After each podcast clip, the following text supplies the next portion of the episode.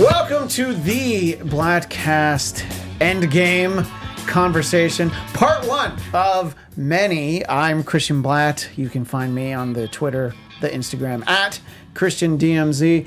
Joined as pretty much always by the one and only Captain Ian himself, Jeff DeRay.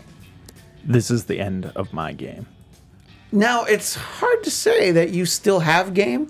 Look, mm. Miriam the stripper, you had game. That's true. But I was got that your end game? Firm handshake from Khloe Kardashian and a strong look in the eyes earlier today, so I might have a little game. So you might be uh, giving Kanye a run mm-hmm. for his money? Mm-hmm. And by money, I mean a run for his crazy? Well, I mean, it's not Kanye. It's Tristan Thompson is uh, is her baby daddy. Most Wait, recently. so I got I got my Kardashians yeah, mixed up? Like, like like everyone does? Yeah, yeah. Okay, great. Chloe's the tall one, so obviously good, they're, they're good not for all, me. They're not all tall? No, Chloe's like tall, and oh, the others are like short. And, uh, see, the, the, this is what we're here for, is to talk about the Kardashians. So, mm-hmm. uh, we, as always, as we're doing multiple parts on Avengers Endgame, our friend Agent Starling will be with us uh, probably next week, but he'll be with us soon. And uh, our friend Z will be with us. We'll talk uh, to them about, well, if we're going to talk to the two of them, it'll probably be about the female perspective on the movie because uh, Will Sterling, our resident feminist. So they're going to talk about that one scene? They're, yeah, yeah. And uh, I guarantee that they have a difference of opinion on those. The two of them have a difference of opinion on that scene. I think Will probably liked it, and uh, Zia hated it. So uh, we will talk about a lot of things. But we'll just start off overall with the movie. Now, I, as I was uh, showboating about on our previous episode, I had the opportunity to see it a few days early at a press screening, which was great because I didn't have to wait as long. But then I couldn't talk to anybody about it because I went with Zach Wilson, who I do Marvel Movie News with for the Popcorn Talk Network, Thursdays at one Pacific. Thank you. And uh, it's the the uh, the plug bell. So, uh, but I couldn't talk to anybody about it. And you know, so like I, you know, my wife wanted to know how it was, and I'm like, oh my god, it was it was great. But you know, I can't really go into that. Has she seen it yet? Yeah, I saw it with okay. her uh, last Friday. Good. So that's my second viewing, and I have not seen it for a third time yet. Now, I know you're seeing it again tonight. How many mm-hmm. times have you seen it up till now? This will be the second. Just the second time. But you're going IMAX, three D, yeah. like vibrating seat. Yeah. The, They're uh, going to tickle my balls. Yeah. Well, and then also you get the feed bag where you don't even have to lift a finger for the popcorn. You just strap it to your face. Yeah. And, well, I'm just going to pee my pants, but that's just... I mean, standard. That's any movie I've ever been to with you. The so, first time, so I, I should tell you this because I don't know if you knew this. The uh, for my first viewing, mm-hmm. it was a two a.m. viewing. Oh, you talked about that, yeah, that you were going to do that. Yeah. But here's the real ca- kicker.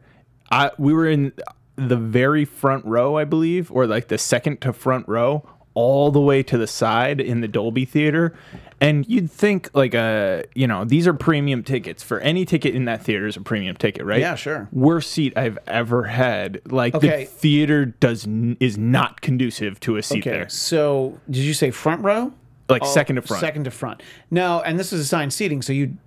That's all that was left. That's all that was left. Like we, For, I, I got it late, and that was the only ones left at like two a.m. The fact that you bought it late doesn't even matter. It's two a.m. Yeah, there should be some seats. You'd think. Yeah, but, but it was weren't. like pretty much, uh, pretty much all. Well, we got lucky. So our seats were so terrible. Like my neck was so craned because it's like this giant curved screen, and you're just way too close to it. It's yeah. just like no, you shouldn't have seats here. Like that just seems clear. Because you can't see the whole screen at once. Like, it's just physically impossible. And it, like, I just from the previews alone, I had a crick in my neck. Like, it hurt. My neck was already hurting. And I yeah. was, like, really concerned how I was going to make it through the movie. Considering that the movie's three hours and two minutes. Yeah. yeah. But th- luckily, the.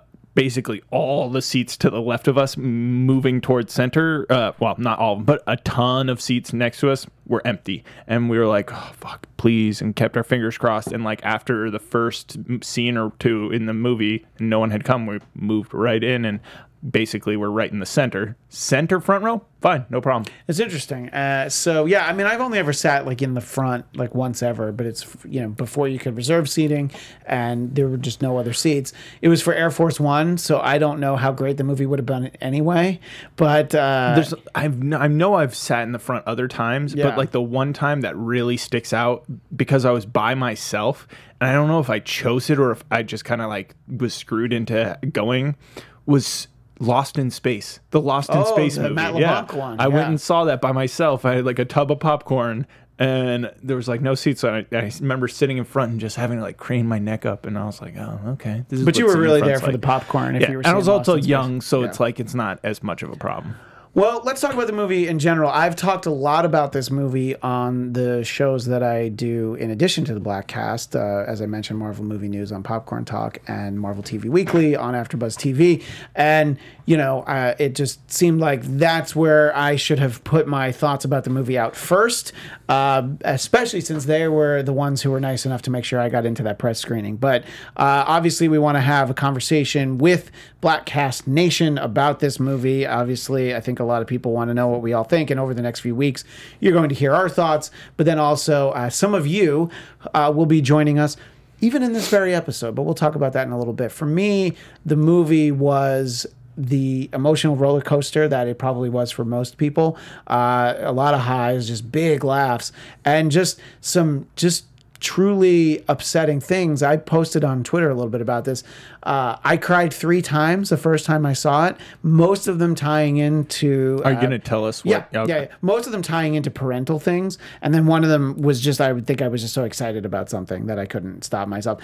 But I also don't cry in movies typically. I really mm. don't. Um, I talked about the The uh, the Mister Rogers documentary that was out last year did make me cry a couple times. It's for the same reason. What about Gladiator? Uh, no, no. I think uh, Gladiator, the Russell Crowe movie. Yeah. The first time you saw it, you didn't cry? No, I definitely didn't. Uh, what? Because, you know, I uh, I was a man back then. But ever since I became mm. a father, uh, I think that I, I see things a little differently. And you think about, you know, for me, father-son relationships, but it's also, you know, father figures and things like that. A lot of what got me in this movie was that. And, of course, I came home and told my wife, oh, yeah, I cried three times. So that means that I was at a movie with Zach Wilson from Popcorn Talk, and I cried with him in a theater three times. And my wife's never seen me cry at a movie theater and barely ever seen me cry, period. So I was just like, listen, when we go again on Friday, I know I'm going to cry again. And I did. I even cried a little harder one of those times. Uh, so, and I, it's not like, I, you know, we, as we talk about the movies, uh, uh, I'll certainly uh, reveal what those were. But uh, a lot of favorite moments that uh, we'll go through over the course of the You should of the make us wait a year to reveal when you cried.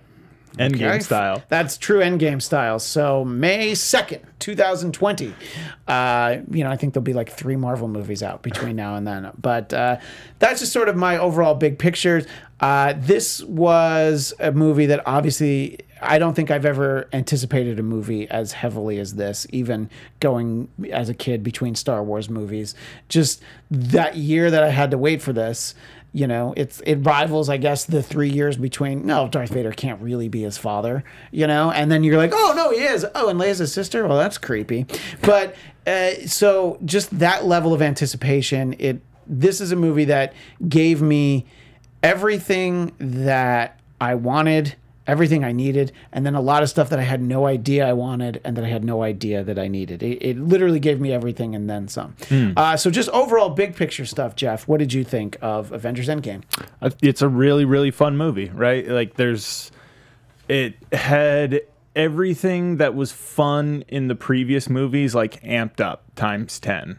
Uh, like the action scenes were super exciting. The, the there were definitely... I think more than any other Marvel movie, I found myself like laughing really hard at jokes, like yeah. almost embarrassingly. Like yeah. there were times I was the only person that laughed, and I was just like, guys, that was funny. That was really no, funny. And it's like, you know, like Rocket does like sort of like the role that David Spade had on every sitcom he was ever on. Just drive by one liner. You yep. know, that's like what Rocket's there for. You look like melted ice cream. You know, just a lot of like favorites throughout the course of the movie. So yeah, I agree. The laughs were big, and you feel like that's to kind of counterbalance the more dramatic moments, I think. For sure. And I thought it was, I think considering Chris Evans movies and like Captain, the fact that this was obviously spoiler curtains have long been drawn. Oh yeah, if we're talking about this movie, we're going into all the spoilers. Yeah. Like if you haven't seen this movie, you should not be listening to us. If Except, you haven't seen this movie, just like in general, what the fuck are you doing? Like, well, yeah, if it, yeah, because if you're listening to this podcast, you clearly have some interest in this sort of thing. And well, even the advertising has now officially gone spoiler. Oh, I thought they were waiting till next Monday. No, no I was... saw a trailer today on something, maybe social media, right. with straight up spoilers all over the place, like right. Professor Hulk and everything. Well, yeah, you know what? Now that we're a full weekend, because we're recording this on Thursday, May second, it, the movie came out a full week ago. So it's like, look, you had a week to see it. If you didn't, it's kind of on you at well, this point. I also think they're like, yeah, we made one point two billion dollars. Uh, that's like what um, I think Chris... One of the Chris's did like a some fast math, uh, Chris Pratt maybe, yeah, where it was like that's like you know average twelve dollars, which is not oh, no, the average here, yeah, but that, we'll that say ma- Pratt, including this, Middle yeah. America, like a hundred million people saw it, so yeah. that's a third of the population of the country, so it's just like of our country, right? Well, because in the country it made three hundred million, and then in the world it made one point two billion. Yeah. So, uh, but yeah, it's it's a sizable percentage of the globe. But just saying like. Imagine one third of the population yeah. of, of America, like just even contextually, imagine one third of our population doing one thing in a weekend. Yeah. Well, you know what I would do to the uh, other two thirds of the country that didn't see the movie? So then we don't need them anymore. Because if they didn't see the movie, that's on them, you know? For and sure. I don't want to live in a world with people who well, haven't seen this movie. Well, it's also like if you didn't make it the time to see it over the course of that first weekend, really, yeah. it was just like then clearly you didn't care whether or not it got spoiled for you. Like, that just seemed obvious. Yeah, and I, the, there's all sorts of reasons why people like uh, our, our friend Zia couldn't see it until that Saturday night. So that was a couple of full days. And she did get something spoiled along the way, but it's like, you know, to only have one thing spoiled, it's not so bad. But we do live in the age of where spoilers are so important to people. And look, I understand you don't want things to be ruined for you, uh, but... when you get to a certain point, it's like, you know, like I didn't see The Sixth Sense uh, for months until after it was out. And it's on me, the fact that I didn't see it. And I saw there was like a joke on, on Letterman. It was like a parody of The Sixth Sense. And it is like, I remember it was like Nathan Lane. It's like, yep, I was a ghost the whole time. And I'm like, okay, so that's my fault because I didn't see that movie, you know? Mm-hmm. So I always use that example. By the way, if you see The Sixth Sense knowing he's a ghost the whole time, it's not that great. It's okay. I but it's it. not great. Yeah. yeah. So uh, I've never been impressed by any of his movies because of that.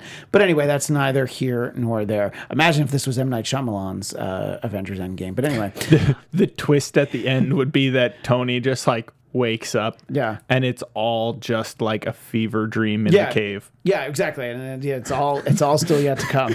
So uh, yeah, but uh, yeah, there were so many great moments. And I don't know. This is the sort of th- this is unprecedented because you've had the end of film sagas before, but you've never had twenty-two movies that, yes, yeah, some are more interconnected than others, but they are all interconnected in the same universe, and you get the culmination of that. Uh, one of the best ways that it was summed up is uh, afterwards. Zach talked about how it was like a series finale of a T V show that you watched for eleven years. Mm. Just because the sheer amount of time that it's been a part of our lives, the amount of hours of movie uh, that it was, it's like it's absolutely the fact because they go and revisit some of the, the past things. They go further back in time. Uh, on Marvel T V Weekly, I actually talked about the structure is eerily similar to the series finale of Quantum Leap because you see a lot of characters from earlier episodes. And it ends with Dean Stockwell and his ex-wife dancing to a song. It's like it's kind of the same movie. Is that Dean Stockwell? Is that the dude that he always sees? Yeah, that's that's his friend who mm. helps him. So uh, he finally gets to be back with his wife? Yeah, essentially. I've never seen the end of that show, but I've definitely seen a ton of episodes. Yeah. Like growing up, I remember watching Quantum Leap. That was and- a very important part of it. Yeah, but uh, you know.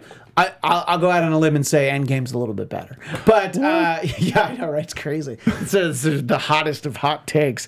But it, it really is. It's such, you know, you've just been with these characters for so long. And it's like, it's weird because it's like, it's like an ending. But this is but like... it's not even really. Yeah, because... we still have... so this is the end of Saved by the Bell. You know what? It's we more still, like... it's more like uh, the season finale of the last season that, like, you know, the good character is going to be right. on the show. Well, like that, the last season of Michael Scott on The Office right. or the last well, the, season Well, the example of, that I was going to use is, like, so this is the end of Saved by the Bell, but uh, we're going to get the college years and then we're going to get the new class. Gotcha, gotcha. So you're not going to like either of them anywhere near as much. There was a there was a season of Scrubs after the last real season uh, that it, yeah. it had Zach Braff and Donald Faison a little bit. Mm-hmm. But it was more mostly about uh, Carrie Bechet's character and uh, James Franco's brother. And it was like, ah, it's still kind of funny, but uh, it's not the same show. I don't like it as much. And I have a few friends who just stopped watching it because they're like, no, it's not the same show anymore. I'm like, well, no, it's not. So you're going to kind of inhabit a similar universe. The Russos and, well, no, Kevin Feige is the one who said that Spider-Man Far From Home is really the end of phase three. You can say that all you want to. I feel like this was really the end. Well, so, so that makes me curious, like, what's because, phase four going to be? Well, no, because they're saying um, Far From Home. Originally, I thought they had said it was before Endgame, but now I feel like it could be after Endgame. I, I, I am fairly positive that it's after. The fact that Tony Stark is uh, is that we haven't seen him. The yeah. fact that Tony Stark's not in the trailer, but Nick Fury is. Mm-hmm. That made me. That also was and one. Happy. Happy is is communicating yes, with. Uh, that's true. Happy and Happy is definitely communicating with Aunt May. Hey now. Wants to see just how happy I am. It's gonna be May. That's all right. I think yeah. that's fair. I sure. think that, that right. y- you earned that. Yeah. Uh, so, you know, there's uh, so many different ways to analyze this movie in, in, in the course of the weeks ahead. But um, I think just, you know, we're starting with big picture. Um, one of the one of the biggest questions that people had was that the time travel doesn't add up in the way that time travel usually works.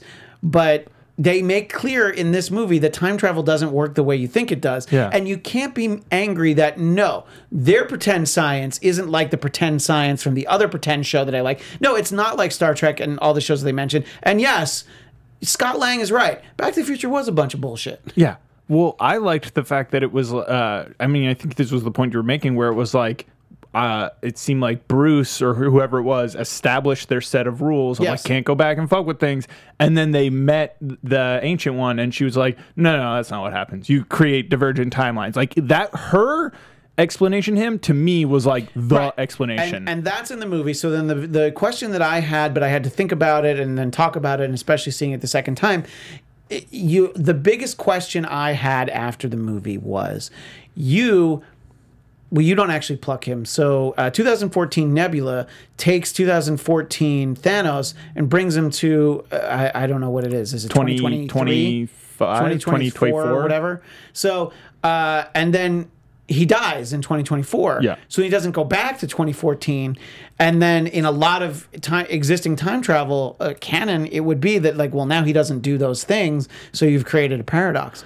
But then their explanation is like, no, all that stuff already happened mm-hmm. because it happened for the, the primary people. They just went and plucked him out of time. Yes, this creates alternate timelines, but the Ancient One was trying to get you to not create them.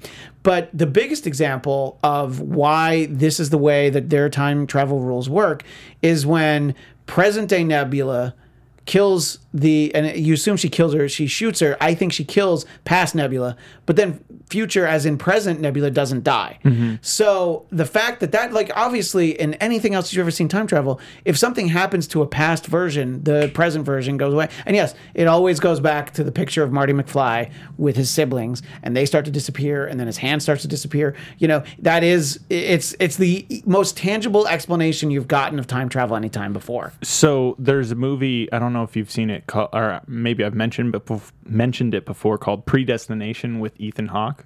Uh, I think you've mentioned it. I still have not seen it though. For it's sure, it's an yeah. interesting time travel movie because in the movie, essentially, I won't like spoil it for anybody that wants to see it because I do recommend it. But it's just like everything that was going to happen happened, and everything that's going to happen has happened. Right, right, exactly. And so, I mean, that's, that's like I said. So, like, like we, there's Doctor Who kind of does some of that sometimes where it's just like, no, it's always been this way. Right, and with Doctor Who, they have those fixed points that you can't change, and then there's other ones that can be flexible. But, again, they established their rules for time travel, and you don't have to like them, but they're like, we did explain it to you. I think there was just so much of the movie to take in. I, and the, again, you come in with a preconceived set of ideas for what time travel is that you're not expecting it to work the way that it does here. The only thing that seemed like semi-questionable, but it's really just like not worth being questioning too much, mm-hmm. is uh, I saw there was an explanation where it was like Cap Tra- had to make another jump back to the primary universe or whatever, the old man Cap, to hand the yeah. shield to Sam. And it's like, that makes sense, but it's just like, who sent him? who did he meet up with and right. create well, a dimensional portal with? But that's the thing, is that he has plenty of time. The person that makes the most sense is Hank Pym. For sure. And I'm not saying that it, it couldn't happen. It's yeah. just that that one was just like, yeah, but you also don't need them to spend another hour, make it a four-hour movie explaining so all of these things. Just you can show that, yeah.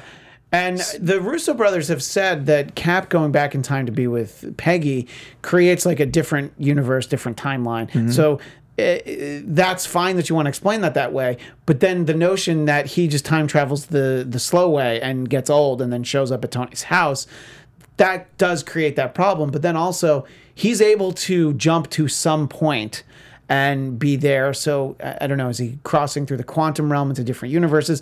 It does present some questions, but for me, I don't know. I'm just like, well, good for Cap. Mm-hmm. Good for Peggy. You know, they did a great job in setting up this notion that we never see Peggy's husband. It's always vague as to who he is. Sometimes it's even listed as classified. They just say that it's somebody that he rescued at a very specific mission in World War Two. And you can just interpret that as like, well, Steve rescued himself when he had to stop being the, the showboat Captain America and actually getting to be Captain America. And they could very well have had kids. had kids together. Uh, a lot of people are like, but wait a minute, didn't he date Sharon Carter? Look, it's a little creepy, I get it, but that's her niece. That's not Peggy's daughter. Mm-hmm. That's her niece. So, again, there's a little something. It's a little weird, but we don't know how serious they I were. I feel like you're not not allowed to date your niece. Yeah, right. right. Well, no, it's it's your wife's niece. You know what I mean? That's it's like, true. Like, there's not, so it's there's niece not, by marriage. Yeah, it's niece like, by marriage. It's not blood. Yeah, because are you still my niece if we get divorced? D- d- exactly. That should be the title of this episode. Are you still my niece if you get divorced? So I wanted to kind of start with like that as as a problem that some people had, because I wanted to just kind of tidy it up. And it doesn't have to be sufficient for people listening right now. They could still be like, yeah, but but but I have all these questions. One of our, our friend Mark Hunt is one of the people who messaged me after he saw it, and I was like, look, I get it, it's not the the Star Trek or Doctor Who explanation for time travel, but this is what they feel like it works. And honestly, the movie is so good and I enjoyed it so much both times that I was never that hung up on it. It's just I had some questions. You yeah. know? There's definitely stuff where you're like, oh, not everything is explained, but it's also just, and and you're also like, well, I could have used more of this. And it's just like, mm, bro, we've already made this into two movies. We don't need to make it into three movies just to cram all this stuff yeah. in there. Like, let's... Yeah, there, there there has been five and a half hours of movie on this story. I And people are making the point that, like, there are two very different movies. Yeah, but it's the, it's the same continuation of the same story, mm-hmm. you know? And I even... I saw a headline today that, that Endgame wastes the great character development of Thanos in Infinity War. And I'm like... Endgame is the payoff we all knew we were going to get, but it doesn't happen in the way, at least not the way I expected it to. Here's what I thought was going to happen in Avengers Endgame. That uh, you know enough from the trailers and just theories out there that there was going to be some time travel aspect. I thought they'd go back, make sure he doesn't get the stones, or they take the glove in the moment so that he never does the snap. We win. Everybody's fine. So uh, Gamora's not even dead. Vision's still alive. And you unsnap the snap. I thought it was interesting that obviously Tony, for very specific personal reasons, is like, you bring everybody back to right now, five years later. So uh, I didn't see that coming. Uh, obviously, there'd be no way to. So I was legitimately surprised that that was what the overall arc of the story was. What about you, Jeff? Um, I was I was surprised because I didn't know what to expect right. in that that way, but it made sense to me just because it felt like... The idea that they would have... Like, I liked it because I felt like y- you have almost two movies in Endgame. You have that first part, which is almost the end of Infinity War. Right. The first twenty minutes are basically like one really long post-credit scene for Infinity War. Yeah, it yeah. almost feels like one of those things where it's like... Again, almost thinking of these two movies like a T V show and the way yeah. you, they, they filmed it. It's like... They filmed the beginning of this movie when they filmed the end of that movie, uh, and then they waited until they were ready to film the rest of the season to film the rest of what happens right, exactly. afterwards. So that's why we see them a little looking differently, because they had the summer off or whatever kind of. Right, but exactly. you know, but it, it's like almost the same thing where it's like, we have this thing, we have the conclusion of Thanos, because there's still that development of that Thanos. Like, that Thanos was so satisfied with what he did. And here's, um, it did present one of the questions I had, which was like, okay, uh, Ancient One said that a universe without the stones to protect it, it's like, fucked. They, after they return all the stones in their time, their universe has no stones to protect it. Right. That was another question that I saw people asking.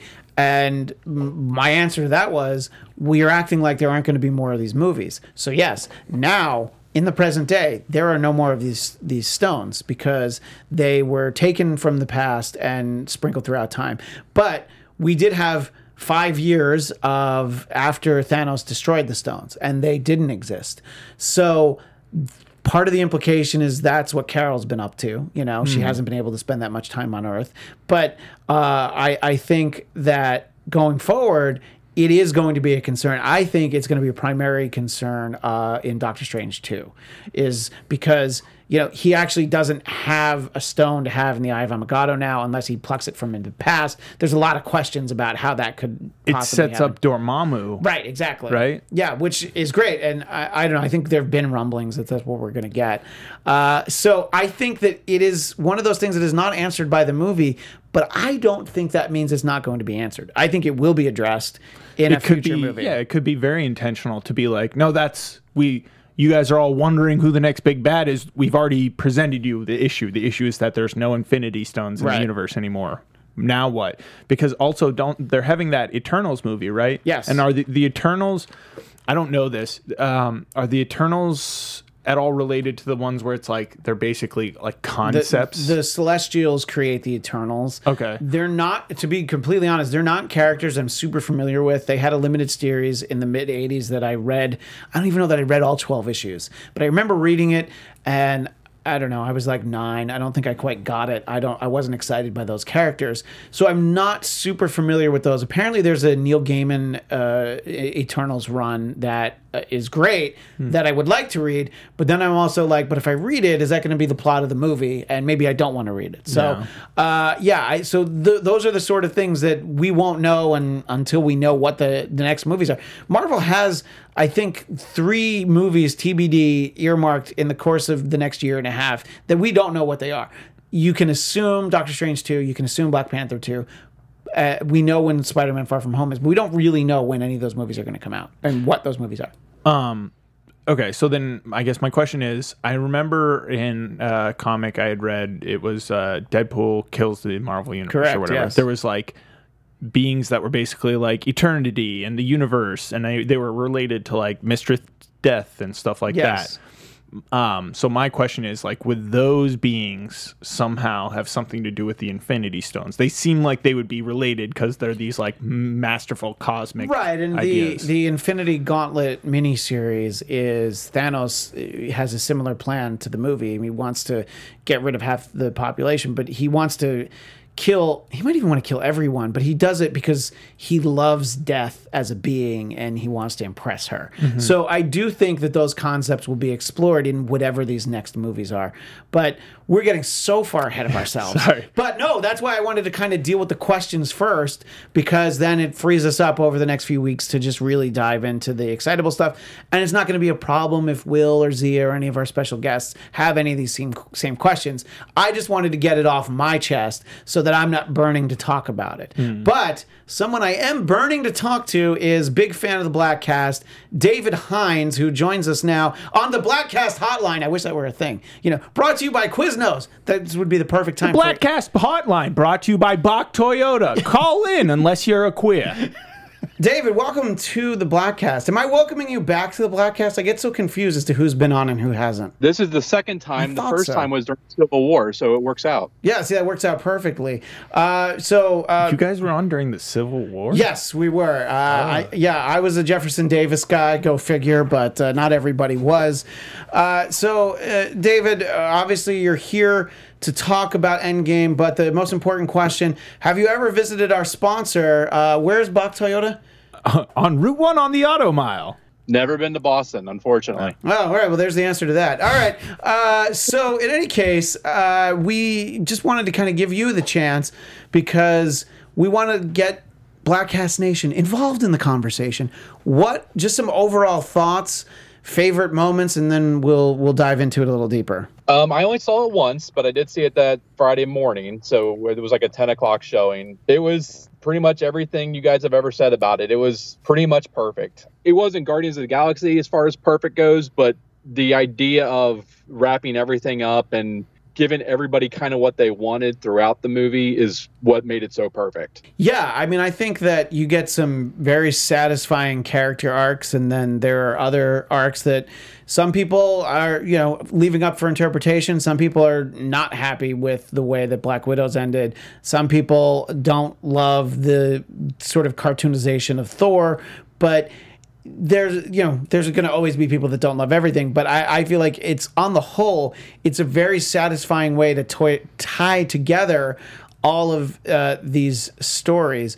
Uh, what were some of the favorite things that you saw throughout the course of the movie, David? I mean, I, I understand the gripe about Black Widow. I mean, for me, real quick, for me, the whole thing was they went there not knowing, like, Nebula should have told them, hey, one of them, you know, Gamora didn't come back. One of you might want to bring somebody else along with you so that if you do need to, like, kill somebody, you'll have your red shirt there along with you to get rid of. Yeah, but that's not how Nebula operates. Even this, like, kinder, gentler version of Nebula, uh, you know, she's just like, hey, just, uh, I think it was implied that, yeah, one of you is going to have to do something. I think also to that point, the only sacrifice that could be made is someone you love, so nobody's going to willingly go somewhere with somebody that they love knowing that one of you's not coming back. Right. It's not like you're going to get, uh, you know, en- Ensign Thompson, who is, had two lines in the previous episode, uh, like, to your reference about the red shirt. It's like, yeah, we'll just go ahead and kick him down the stairs. That's going to be all right. I think in another scene later in the movie almost speaks to the exact same situation without explicitly being so, where Doctor Strange says to Tony, he's like, I can't tell you because then it might not happen. Right, exactly. He actually says it won't happen. He's oh, like, I can't I'm, tell you because yeah. then it won't happen. No, no. And, and I'm only clarifying the, the difference, because it might not happen is different than, like, no, if I tell you it will not happen. Mm. Uh, yeah, because he had the, what, the fourteen million, I don't know, yeah. three hundred six or whatever it was, variations. five million, yeah. twenty-five hundred, six thousand minutes. minutes. I can't believe Will missed that. I know, That's right? That's his favorite thing. Uh, yeah. So uh, what were some other uh, other standouts for you, David, in the course of the film? Um, I always like watching Rocket. I, I, I could have used more Rocket, and the the um, Banner Hulk combo was kind of disturbing to watch after a while, but it, you got used to it. Yeah. But it was kind of like, wow, that's really creepy looking. Yeah, I thought it was cool. It was funny. I typically don't love Smart Hulk, but I think this version of it did really work, and it was entertaining. Uh, but I just needed... Because because of the fact that Hulk didn't really go Hulk in Infinity War after the, the first time he tries to get Thanos and he gets his ass kicked, I just really thought we would maybe get another big moment of Hulk being Hulk, but instead we just get Professor Hulk the whole time. And it's fine. That's a story they chose to tell. That's what Bruce decided worked best for him. But I was a little disappointed that we didn't get, like, full-on Hulk Hulk. Yeah, I couldn't believe in the end of the movie he didn't at least get to go one on one with Thanos again. Well, like, I mean, he's like he's holding up the building, and then that's about all he did. Yeah, which is a great callback to the well scene on the front cover of Marvel Superhero Secret Wars number four. He the Hulk is holding up a mountain uh, so that all of our favorite superheroes don't get crushed. So it uh, was very reminiscent of that, and it's actually something that I've meant to talk about on the various shows where I've talked about it before, but I didn't think of it till right now. I think one of the yeah. annoying things is that, like, there's no... From what they displayed in the original Hulk-Thanos fight, there was no credible way to have them fight again and the Hulk not get his ass kicked. Yeah. Because what we saw in that fight is what we already know, which is that Thanos is about as strong as the Hulk, like, especially with an Infinity Stone. Yeah. Um, but already he's, we already know he's, like, really, really strong with nothing. And then he actually knows how to fight. Like, he's a really good fighter. And in all fighting, brute strength, like, loses out to proper technique. And Thanos seems like he'd be a real, like, technician. So he'd probably always be able to win that fight. Like, like a karate master would always be able to, like, take on the big, burly, muscled guy. Right. And, of course, when Bruce is wearing uh, the gauntlet, Thanos is actually not there. Hmm. Because by, by the time he takes it up, so he doesn't even, there's not the chance where, well, you could use the Infinity Gauntlet and kick Thanos' ass as Professor Hulk, but by the time that two thousand fourteen Thanos is brought to the present, uh, Bruce has already taken it off because of the, just the damage it, it did to his arm. So that was a, a showdown we were never going to see. And yeah, I, as entertaining as that scene is when we first see Professor Hulk and he's at breakfast with the selfies and all that, it's it's funny, but uh, I don't know. I just uh, I just wanted to see him be, be Hulk one last time.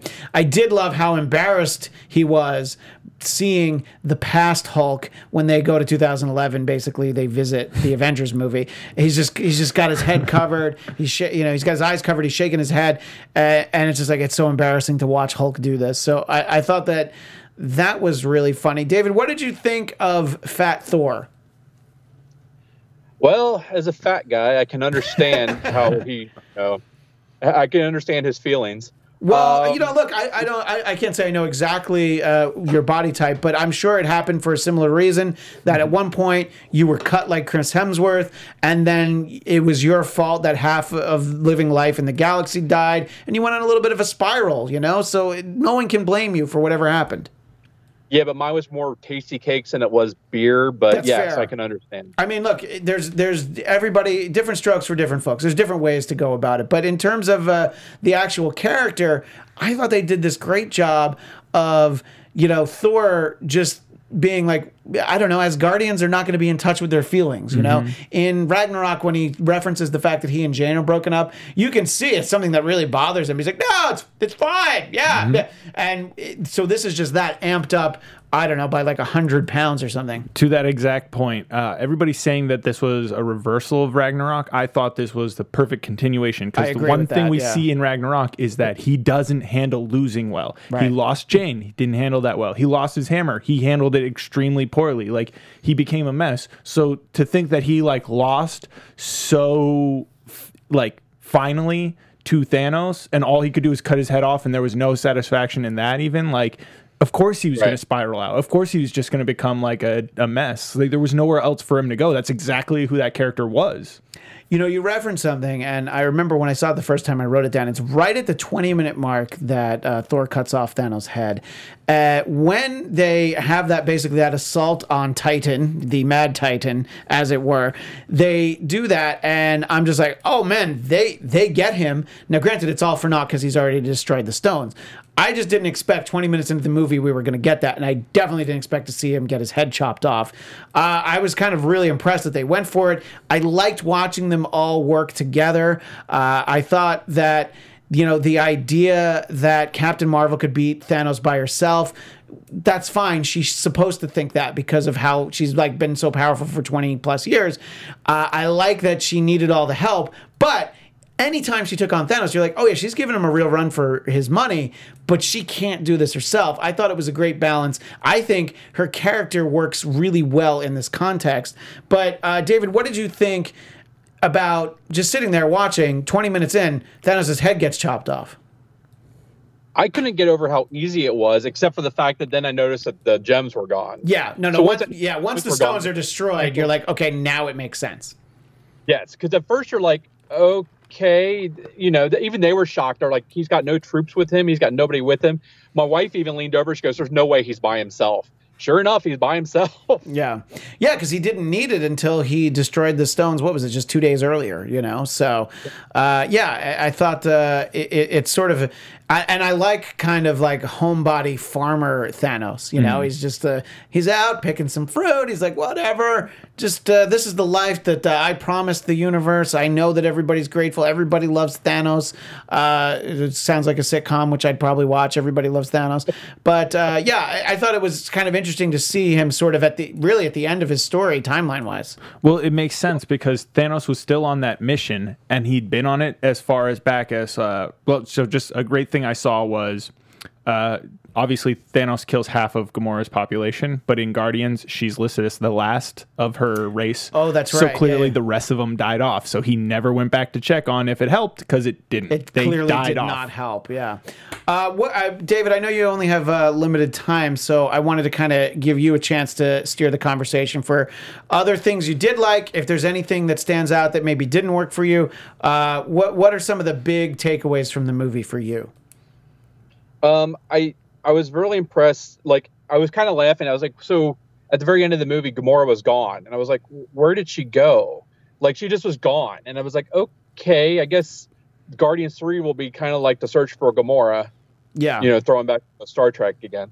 Um, and then I was thinking, well, you know, uh, they even threw in a, as Guardians of the Galaxy, which is a current, um, comic series going on right now, which kind of made me laugh too. Yeah. Uh, I, by the way, uh, if uh, Guardians three uh, has Thor in it, and that's the James Gunn script that everybody was like, yeah, we kind of really want to use it. I get it. I mean, uh, I liked the two Guardians movies, but uh, infinitely more excited about it if it's got Thor on the ship. I loved that dynamic at the end. You know, everybody's just like, you should you should fight to see who should lead. And and everybody just piles on. Like, Rocket's like, yeah, I got blasters if you need them, or, or knives. And Mantis is like, oh, yes, knives. And it's just like, oh, that dynamic is perfect. Well, it's because Thor is the embodiment of everything Star Lord it was like trying to purport to be right. originally, right? Like, he's their de facto leader because he has these leadership qualities, but it's like, what? You don't know who I am just by the name Star Lord? Yeah. Whereas, like, everyone knows the name Thor. Like, yeah. that's not going to be, everyone's like, oh, Thor, shit. Okay, yeah, I know who you are. Yeah. Uh, what were uh, what were some other uh, key takeaways for you, David? Um, well, one of my favorites. I see. I always I'm a big fan of battle scenes. Like sure, I always yeah. love the the intricacies of the battle scenes. So when when the hammer flew off and you saw, and before it even went into Cap's hand, I was like, "Holy crap! They're gonna let Cap carry the hammer." So like, and my wife's like, "What? What? How?" how? I say, "Cause he's worthy." And that's exactly what it was. Yeah, and uh, I actually didn't expect that to be the moment until he grabs it, but I'm like, oh my God, that's so awesome yeah. that he grabs it. And, you know, they they definitely set this moment up. You know, look, a lot of people want to discount Age of Ultron, but I think the first half hour or so of that movie is actually a lot of great fun when they're just hanging out, Stan's there with the old drinking buddies, Cap's World War Two buddies, and there is that moment where you see that Steve budges Mjolnir, but I think Thor kind of takes it away from him. He's like, all right, that's enough of that. But there's also the argument that he wasn't quite worthy yet to actually lift it, because at that point Cap was really full of himself. He his journey from Ultron, especially through Civil War and then throughout the course of these five years, he truly becomes humbled. He's able to admit that I don't know best just because I'm Captain America. He can apologize to Tony. You know, they're able to make amends. He's a much better person at that moment, so he's certainly worthy uh, to wield it. Is that did that go into your thinking about that moment, David? Yeah, I mean, he's more than the shield, and that that's what you could tell by that moment when he's standing out there in front of Thanos and his entire army by himself with a broken shield after having a crap beat out of him. He's more than the shield, so that's that was that was kind of, I guess, what made him worthy. And then Thor saying, I knew it all along. I mean, that, that was pretty damn funny, too. yeah, no, I, I thought that was great. Best joke in the movie might have been like, no, you take the little one. I love that. Yeah, when uh, when, when uh, Cap ends up holding Stormbreaker. Yeah, uh, of course he should take the little one. But uh, I, that, so that was good. so great. And, yeah, I just love the fact that they figure out a way for uh, for Thor to have both. It's funny that they visit, uh, they go to Thor the Dark World, which I think for a lot of people it is their least favorite Marvel movie. It's not saying that that's everyone. For me, it's definitely my least favorite. Uh, I didn't remember a lot about it. I, I'm inclined to watch it again, though, now mm. that I, I saw this. Interestingly enough, I went back and watched a lot of other Marvel movies before yeah. this, including Thor, the first Thor. Right. I liked it so much more than I have ever liked it before. Like, the finally going Thor. back, yeah, yeah, going back and watching it now, I don't know what was wrong with me before. That's a good movie. I always liked the first Thor, and then the second I thought was a, was a bit of a stumble. But I, uh, I, you know, but then they, you know, steered the ship uh, correctly for Ragnarok. Uh, this Jeff showing off that he's opening another can of not beer, but uh, I was doing I was doing it theater style. Yeah. Theater, you, where you yeah. fake cough to cover were we, the crack. What were you going to say, David? I like to think that when, when Cap, you know, took the hammer and was taking all the stones to go put them all back at the very end of the movie, that he did something really funny with the hammer. Because I know he just basically went back to Dark World to put the, you know, to put the hammer. I mean, like, he literally could have set it down in the middle of the floor. Yeah. And, you know, Thor could have summoned it somewhere along the line. But, you know, like, stick it outside of, like, Loki's door to his, you know, his bedroom or something, right. So he couldn't get out, or... You know, just do something really funny with it. Put it like on top of the toilet so he can't go to the bathroom or something. Yeah. To me, that's the humor of that just seemed like it would be something kind of really funny. Yeah, and look, I, I I think it would be fun if they ever wanted to do like a I don't know like a graphic novel tie-in of like, let's watch Cap bring all these things back. Uh, speaking of Cap traveling back, what do you think? Yeah, Jeff and I talked a little bit about it at the top of the show. What did you think about Cap going back to finally get that dance from Peggy? It's the only way, that, short of him dying, it's the only possible way that could have ended. Like, for me, read as much, I mean, I haven't read a lot of the comics, but old Cap is pretty much how that movie had to end for him, to me. So, like, him getting that dance and him getting to live his life with her, that didn't shock me. My more thing was, is, okay, so he went back. Is there still a Captain America frozen in the ice somewhere? So is there two of them? The the answer is, he... is yes, there there is. And you just have to do the old thing of then you do follow the Back to the Future rules. You don't want to interact with him because you don't want him to see that that's what happens. But uh, also I mentioned the Russo brothers feel very strongly that Cap traveling back creates kind of like a pocket universe, alternate timeline sort of thing, which creates some problems, which we tried to address.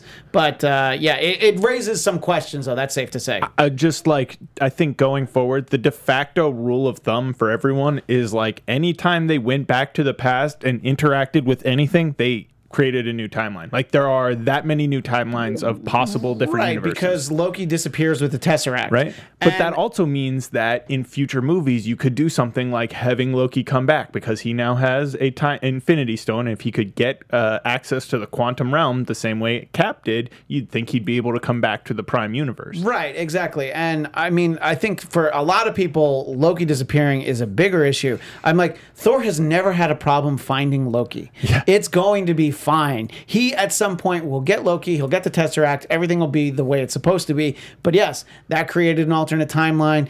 You have the great moment in the elevator where you think you're going to get another elevator scene like from Winter Soldier, but instead you just get Cap with the infamous Hail Hydra, which mm. uh, when it happened in comic books in the last few years was a really big deal.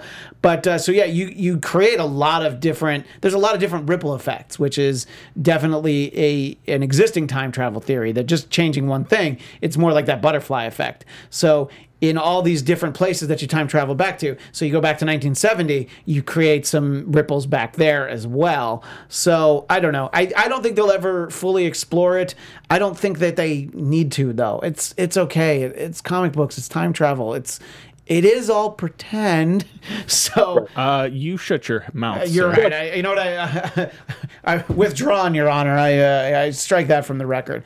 Uh, David, I know you have to go in a minute or two, so I wanted to uh, give you a chance for some more final thoughts here.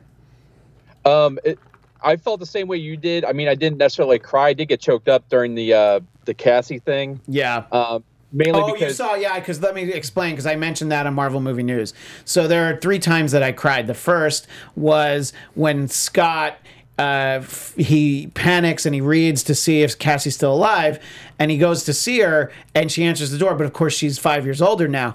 The crazy thing about me is that I cried the second time, and I knew that she was there and she was older. It doesn't matter because it's a parental thing. And, you know, as a parent, it's just like, oh, yeah, I can't imagine the way that Scott feels right now. He's Ant-Man and he's funny, but in that moment, I, I couldn't have related to him anymore. So you're saying you agreed, you, you didn't cry because you're clearly more of a real man than me, but uh, you you sort of understood that feeling in that moment, right?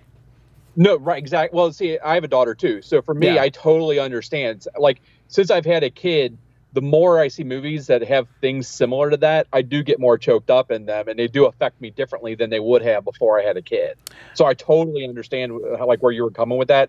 My only thing was is, my, and my wife noticed it too. She goes, "There's no way that's his daughter. She's more than five years old older." Because she's like, her daughter was like seven or eight before. Now she's like fifteen or eighteen. I'm like going, Well, they, they probably cast an older actress and just sort of playing her down some, and it's just kind of skewed. Yeah, a little bit. I think I think uh, you know uh, our friend Will Sterling. A lot of times, when your explanation is something on that level of minutia, the answer is always because comic books. Um, because uh, I know you. Oh, go ahead. Oh, I was just gonna say it's it's easy to imagine that that little girl, as much as we thought she was like seven or eight or nine, could have been like ten, ten or eleven, or eleven, yeah. And it's like. Uh, even if she was not like, say she was nine, which perfectly fits with the little girl, uh, a like fourteen, fifteen year old girl can look exactly can look like, like that. that. That's like exactly when they mature at that level. Right. Exactly. Uh, so uh, the uh, the other thing I wanted to talk to you about, because again, as a parent, uh, the uh, the death of Tony Stark was basically a rolling cry for me. It started small. It got big when Peter comes over and he's like, Mister Stark, Mister Stark, we won. And I'm like, oh, God damn it. That's like another father figure in Peter's life that's gone. His real dad, Uncle Ben, and now Tony Stark. Because you just knew that that's what was happening there. Uh, but then it, it continued. It goes through Tony giving the message that he recorded. And at the end, he says, I love you three thousand. I'm like, God damn it, Tony Stark. How'd you do this to me? You know? How, how did uh, Robert Downey Junior do this to me? Uh, but uh, what did you think of Tony's sacrifice and uh, the way his demise was presented in the film? Um, well, I mean, I kind of knew. I well, for one, it was kind of spoiled to me back in like December when there was like some release of a, a page from uh, Far From Home that came out, and in it, like the very first line, it says, "Peter, you know." Peter mourns the loss of Tony Stark. I was like, son of a bitch. Seriously, I hope this isn't true. Wow, I did but, not see that. Did you see that, nope. Jeff? Okay, I didnn't see that. So so that confirms what we talked about I, earlier. Yeah. After. yeah. I kept hoping it wasn't real. So, but I kind of knew like he was probably going to end up dying, just mainly because every movie he kept feeling like he was going to be the only one that survived. Yeah. So it was kind of, it was kind of you know, foreshadowing that he was going to be the one that dies. Yeah. Um, Actually, I thought he was going to die in Infinity War when Thanos stabbed him, to be honest. But I thought uh, that in in the moment, uh, seeing it for the first time. But, uh, yeah, clearly that wasn't the case. My guess is that the reason that this was the one that Strange picked is because this was the version where Tony fought Thanos so hard that he made him bleed and earned his respect before the snap. Yeah. Or before he gets the time stone. Like, he's about to kill Tony. He's like, oh, I respect you. I hope they mourn you. Here's the time stone, so don't yeah. kill Tony, because, and now it's like when everybody else there except Tony and Nebula disappear, because those are the only two people Thanos, like, cares about. Yeah, oh, which I thought was interesting. That's an Infinity War question, is, you know, the fact that the people who annoyed him, which were all of the Guardians of the Galaxy, were gone. I mean, not Nebula, but she technically didn't count. But, uh, you know, Quill was gone first, because, mm-hmm. oh, you're the most annoying. Um, anyway, David, I do know, speaking of being a parent, I know you have to uh, go back to some uh, parental duties, but uh, we appreciate you oh duty we appreciate you uh, carving some time out uh for those of us here in Blackcast Nation. Not a problem. I always I'll always carve out time for Blackcast Nation, considering I'm the only one in this. Well, actually, that's not true. Mark Hunt's up in, I think he's Columbus, right? Oh yeah, I forgot you're in Ohio. Yeah, that's uh yeah, Mark Hunt is uh, also in Columbus. He's a Columbus Blue Jackets season ticket holder, so he's somewhere in that vicinity. Uh, but, uh, yeah, so we appreciate it. And if, if you would like people to follow you on Twitter, where would they do that? It's at, oh, God, you're going to ask me this. Uh, it's under, I think it's David Hines underscore thirteen, because God knows I couldn't find anything else closer to my real name. What was the thirteen for? My birthday. Oh, okay. Remember, I have a Strier. Oh yeah, yeah. So David underscore Hines thirteen. That I, I confirmed that just now. Uh, well, David, uh, we uh, will we'll continue the conversation uh, online and then tweets and comments as you hear our multitude of episodes about this. But we appreciate you taking the time to be a part of this one. No problem. Thank you. Anytime. All right. Thanks a lot. No problem. Thank you. Do you need to take that? Because I saw it was Chris. You're okay. Right. Now, when do you have to leave to go get Natasha to go to the movie? Uh, just like sometime not too late after four. Okay, I think I'm, that's fine. I'm going to be able to meet her there. All right, so I think what I'm going to do is I'm going to finish talking to you, and then I'll record uh, Jennifer Yard just by myself.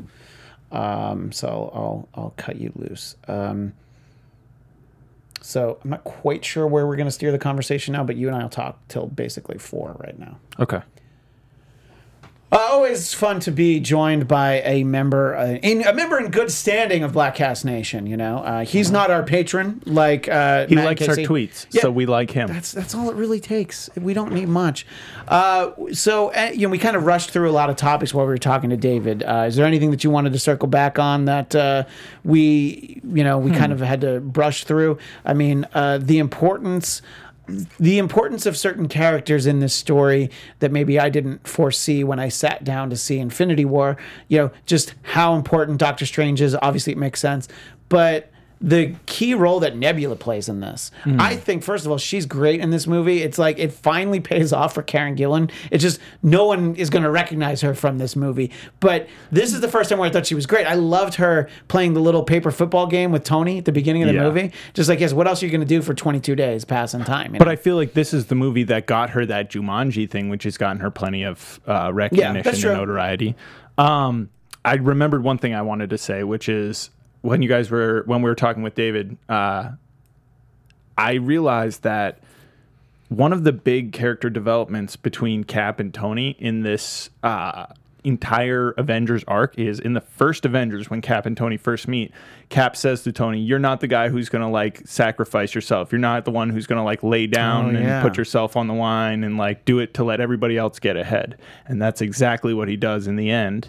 And in another way, it's like we see Cap is always trying to represent himself as completely selfless and doing only things for everybody else, and how miserable that has made him. And then in the end, he takes a note from he, Tony's book and goes back and does something selfish, but it's like great and selfless in other ways. It, yeah, and he's done so much at that point. He's earned it. But yeah, I think that's it's a great reflection of Tony's character throughout all eleven years of movies is you don't know that the guy in Iron Man one or even Iron Man two, I don't think he's willing to have that level of self-sacrifice. Even the Avengers, Tony, yeah, he brings that, like, so they say that in the beginning of the movie, because at the end of the movie, he's the one carrying the nuke through the hole, so he might die. Like, there's yeah. no guaranteed way back. But he's doing that with a hope that he'll survive. Like, oh, yeah. please let me get back through. When he does the snap, he knows it's going to kill him. It's like, let me drive this dagger into my heart because that's what will save everybody else. Like, there's, it's a cause and effect relationship. Uh, not to be confused with Rex and Effect, by yes. the way. I mean, check microphone, check one, two. Uh, but yeah, I think that you get some, you get really great arcs for these characters. I mean, Cap's, you, you see even him become a better person. Tony, who starts as not a great person, does become a good person. Although there is still the very selfish notion of, if we're going to do this, we're not going to undo it. I need to make sure that my daughter exists. I can't undo this reality. A lot of times, that's what happens in these kind of movies. That's the sacrifice. The sacrifice that Tony has to make is that he doesn't have his daughter anymore because for whatever reason, you go back, he and Pepper don't end up together, blah, blah, blah, blah, blah. So the fact that he needs that to happen, I thought is great because, you know, when they first pitch him the idea before he figures out how to do it, he's just like, yeah, this that's my second chance right there is, is his daughter. And I think the scenes with Tony and his daughter are great. I mean, that's that's why it's so heart-wrenching when she's just sitting there talking to Happy uh, about, like, she just wants cheeseburgers. Your dad loves cheeseburgers. But just the look on her face, the actress they got to play her is does a fantastic job because she has that sort of that just that pain of watching her father, who she knows is dead, talk to her one last time, even though she knows it's not real, and just, you know, how heart-wrenching that is. So his story, I think, is great. Uh, it's kind, it's it's like a fun little added thing that Pepper gets some armor. You know, yeah. I, I think that's that's all I see that as. It's like I don't think anybody was clamoring for it. Maybe maybe Gwyneth Paltrow was like, it'd be sure would be fun. Although she does, uh, doesn't she end up in one of the suits of armor in Iron Man three? Just in Iron Man three, she gets covered in the armor to save her when oh, they're blowing up yeah. the house. That's but then she also gets the extremis powers, gets dropped from a helicopter, gets back up, and then like blows fire on Guy yeah, Pierce. Yeah, yeah. So take that, Guy Pierce. So in any case, uh, and I didn't mean like she farted on him, like she, no. Which, by the way, that would that's a yeah. one kind of fire. Yeah. So, uh, so much to uh, sort through uh, in in the weeks ahead, but uh, we have a few more minutes here. Just thinking of a, a few more things that uh, that I'd like to talk about. It's so hard with this movie. Uh, Bing. Forgot which of my shows I was doing right now. The one that if you say that, you have to. Uh, and I, I have like pages and pages of notes that uh, we'll gradually go through. But uh, it's a lot of it is just like moments that I liked. And some of them were questions that I had as I watched that were either answered later in the movie or upon careful reflection about the time travel and things like that that uh, that we've already touched on. But I think that it, it's it's great to kind of see the sort of the realization of Thanos when we get to that twenty minute mark. You know, it's like that really is the end of the Infinity War. It's really the infin- the end of everything we'd been building to up until that point. Then this is just that extra point. You know, mm-hmm. the five years later where, uh, just imagine, by the way, if that rat hadn't been crawling around in Scott Lang's storage at that exact moment and tapped that exact button, uh, he'd still be in the quantum realm. Maybe Doctor Strange saw that too. That's true. That that was the this is the one reality where that happened. Where the rat where has to crawl happened. on yeah. the thing. Like that, you'd have to see that exact thing had to happen. Yeah, and, and it's like, oh, but there's there's a reality where Tony would be willing to sacrifice, but Scott stays trapped in the uh, in the quantum realm.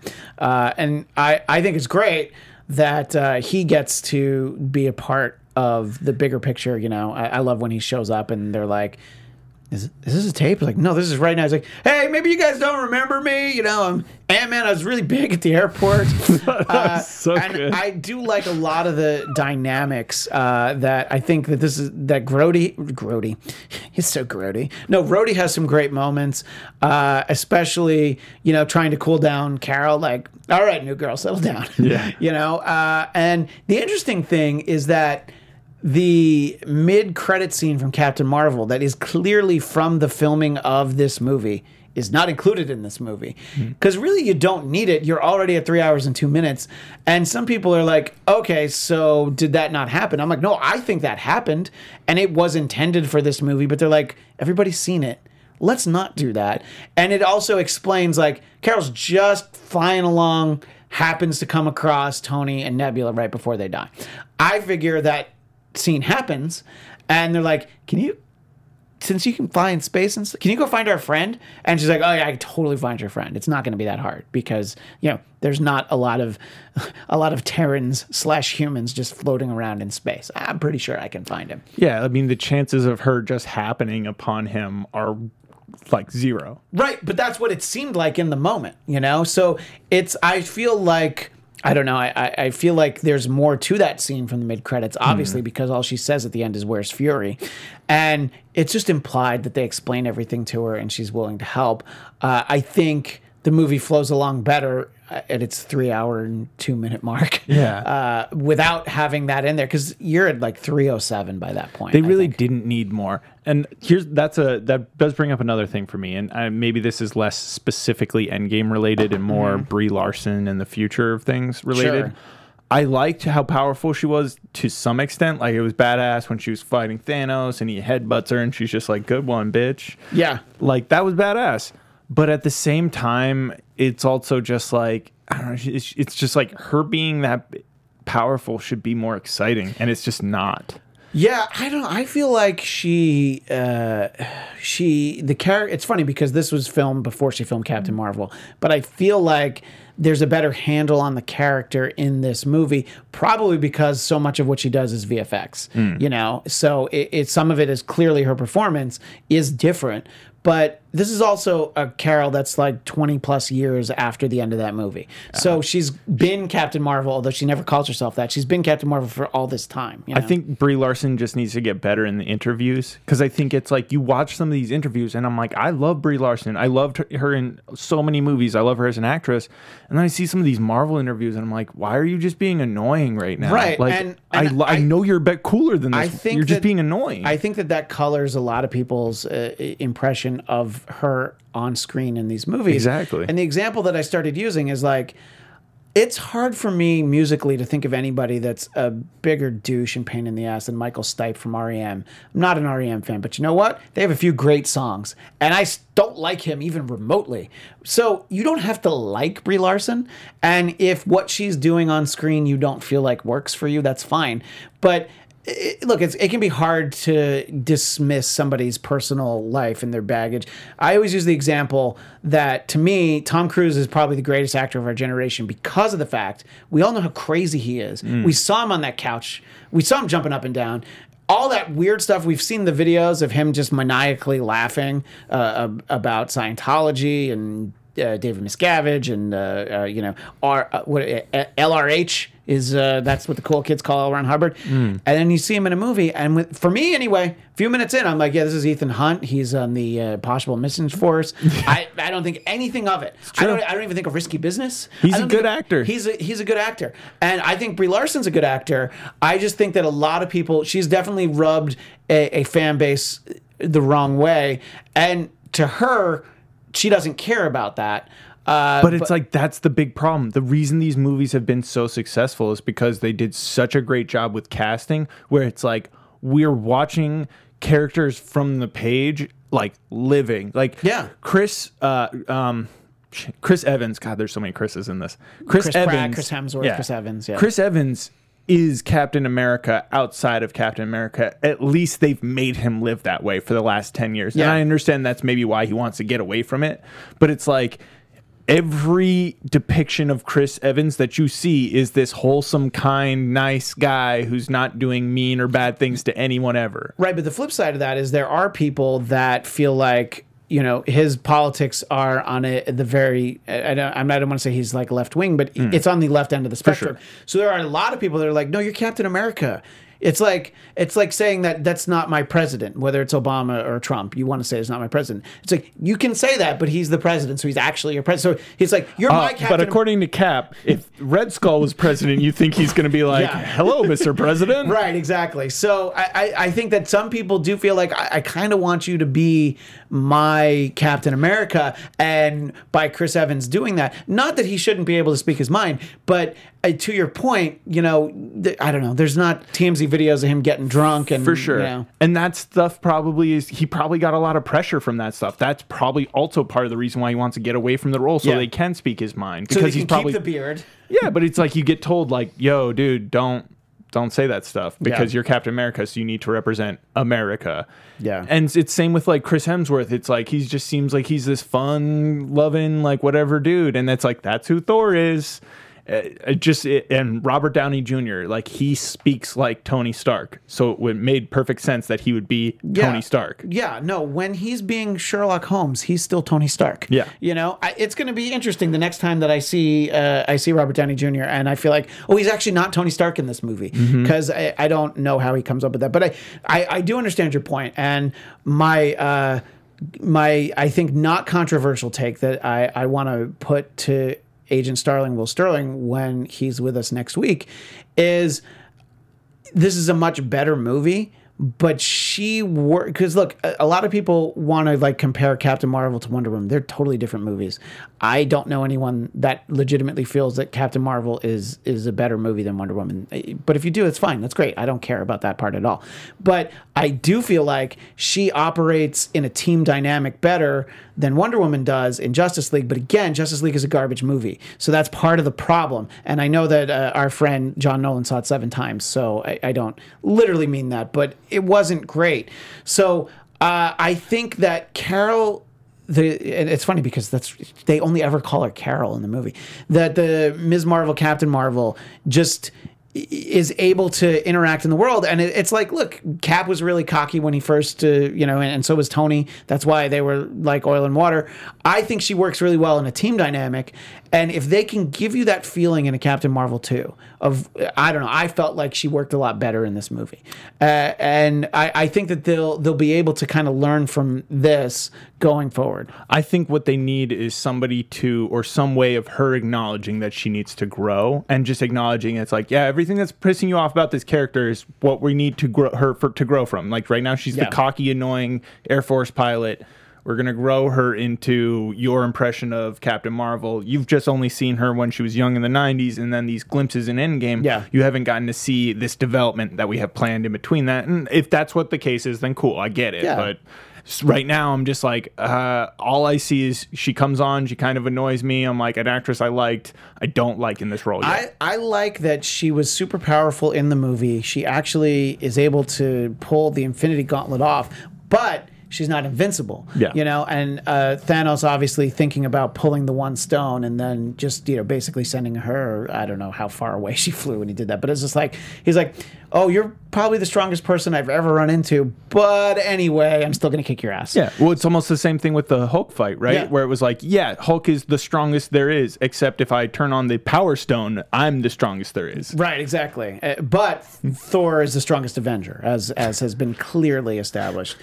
Anyway, so much more to discuss about Avengers Endgame. Let us know your thoughts, your questions, and concerns in the comments for this episode. You can leave that on Facebook. You can tweet us at Bladtcast, B L A D T C A S T. That'll work. Uh, and you can, of course, tweet me at Christian D M Z. Jeff can be found at Jeff DeRay. And uh, our, our, you know, we're getting very close, speaking of social media, to a certain milestone for our friend Zia's Instagram page that uh, if she gets to one thousand followers, uh, Jeff will be cre- recreating uh, some photo shoots that she's done. And there have been some good ones lately. Mm. So follow her at Zia underscore land. And if you uh, get it up to one thousand by next week, we'll have a big announcement about a great big Jeff DeRay fashion show coming up. Fashion, F- fashion show. Fashion shoot. Fashion, fashion shoot at lunch. uh, but uh, that's all the time we have for now. But we will be back next week. We will talk more Avengers Endgame. We will have more special guests. That'll be next time on the Black House. Bling, bling, bling.